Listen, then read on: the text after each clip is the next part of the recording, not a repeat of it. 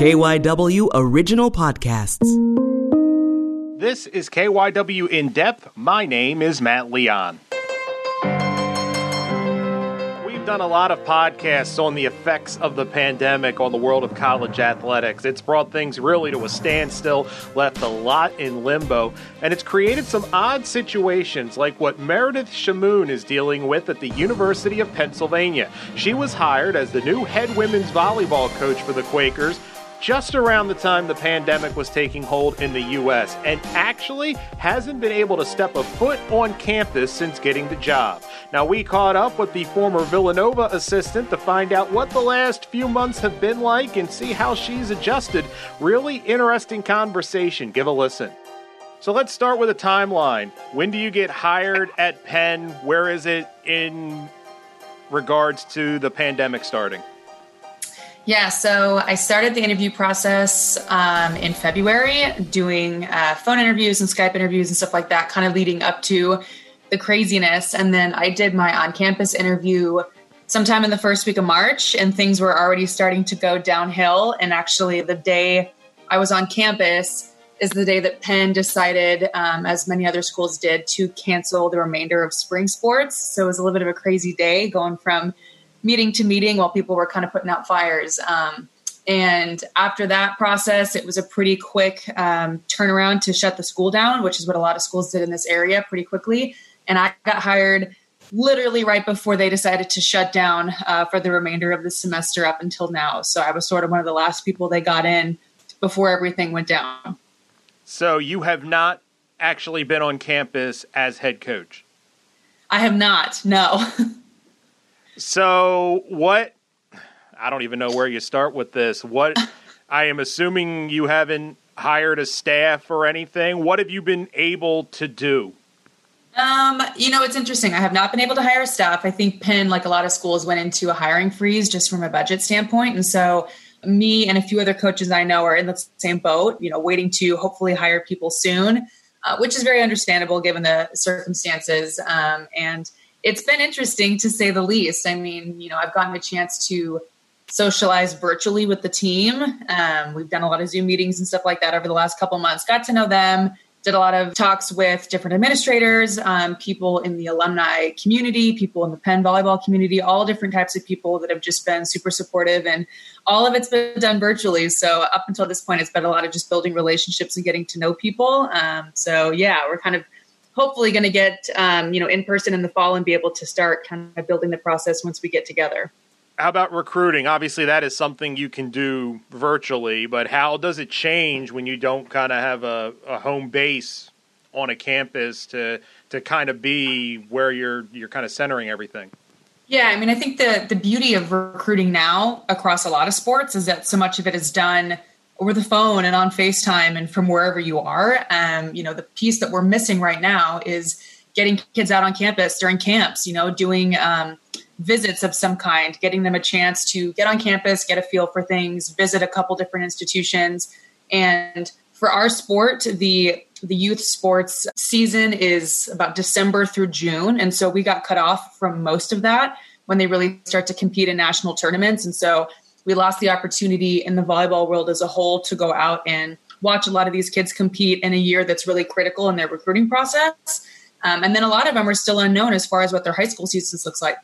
So, you know, the, the good thing is we're still able to talk on the phone and FaceTime with kids and do Skype sessions and webinars and things that are a little bit more creative. So I think it's just given myself and a lot of other coaches the opportunity to kind of get creative and try new things and find ways to connect with young student athletes and you know potential recruits who you know want to have that same experience and are going to be doing it a different way here this year.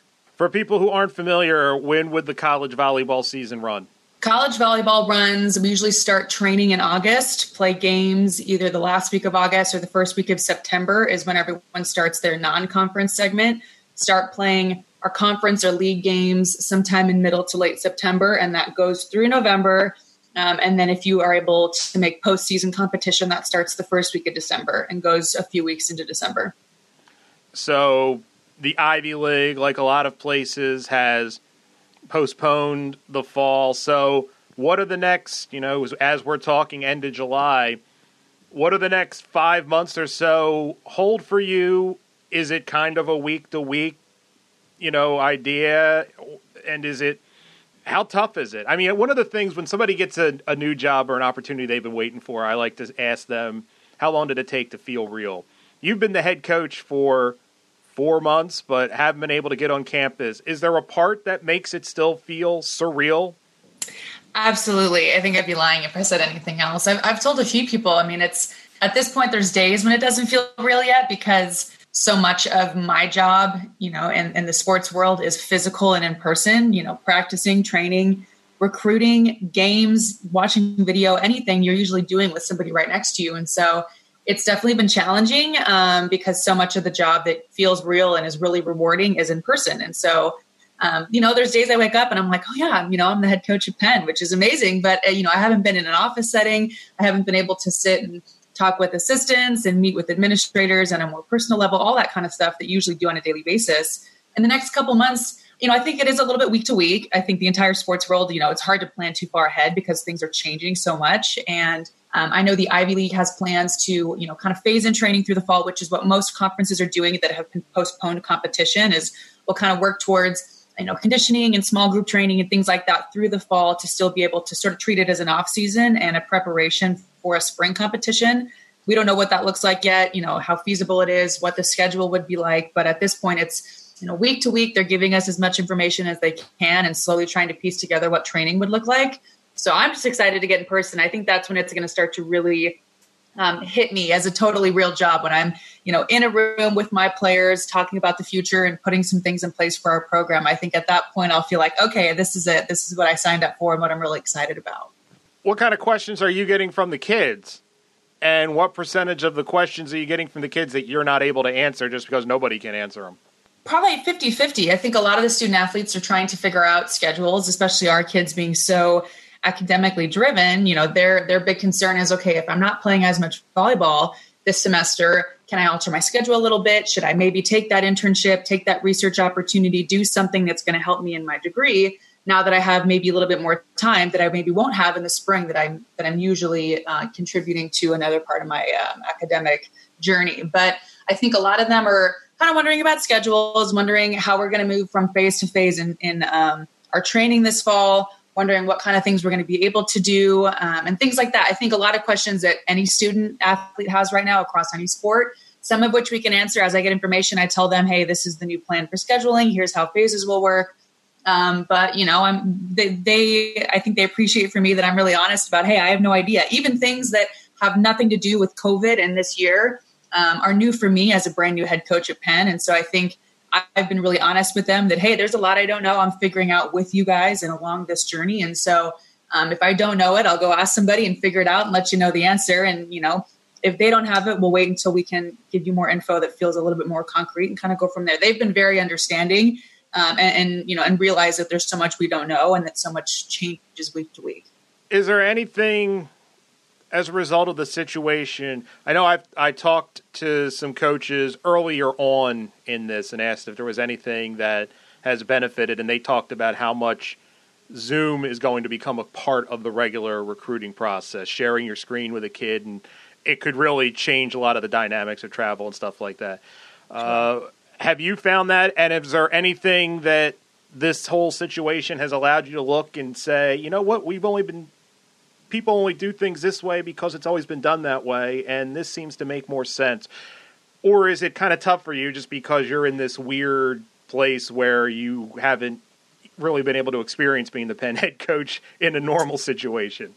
Yeah, I think I'd probably give you a different answer depending on each day that you ask me how I'm feeling. I think for recruiting, um, like I said, it's it's given us a reason to get really creative, and now we have a lot more tools that maybe weren't used that much. I think, like you said, travel is tough. I mean, if a kid is getting recruited, you know, across the nation at schools, you know, a lot of times that can be a great cost to a family to go out and, and be on campus, make visits. You only get five official visits, and so if you want to do more than that, a lot of it's on you. And so these are new tools that we can use to reach student athletes, give them a chance to see campus from their phone or computer screen um, you know, put them in front of a strength coach, put them in front of an academic advisor. Of course, once we get to you know being back on campus, those things are easier. And um, and even right now, there's some waivers in place that allow them to talk to student athletes, which they would be doing if they were at camp or on campus on a visit. And those things not being able to happen, um, you know, we might have never thought to use Zoom or FaceTime or anything like that as much as we are now. And I think it's really shown a lot of coaches and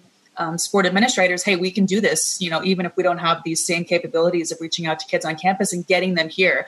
I think um, it's also slowed down the recruiting process. I think there's this, you know, excitement that comes with wanting to make a decision and, and be done with it and kind of breathe the, uh, the, the, the sigh of relief and have that one thing done. But a lot of kids are realizing, hey, you know, maybe I'm waiting until next year and that's okay because that'll give me the opportunity to go to campus, see if I see if I like it, explore a little bit more. You know, when, when we're unable to do those things we're used to doing, then kind of either you know makes us rearrange our timeline or just look at things a little bit differently. So i think i think both. I think it's been challenging in some ways trying to find you know a way to connect with recruits only virtually and to connect with student athletes only virtually when usually we do so many things together in person but it's also allowed people to slow down and really do more research think about things more take more into account as they make some really big decisions I've asked this to coaches in other sports. I would imagine, and please correct me if I'm wrong. A lot of the kids, and you talked about how the, you, you, missed the end of that season uh, for recruiting purposes, but a lot of these kids, most of these kids, were on a radar, and maybe you miss out on a piece, an important piece, but you kind of know the nuts and bolts of what they bring to the table. The longer this drags on, is there going to be kind of this dead zone of recruiting? And I don't mean dead zone that you're not going to be able to do it, but where you're going to have to take a lot more flyers because a lot of kids where they would be making a name for themselves aren't getting that opportunity and is it going to really kind of test the recruiting skills because you're not going to have the the breadth of knowledge that you were used to?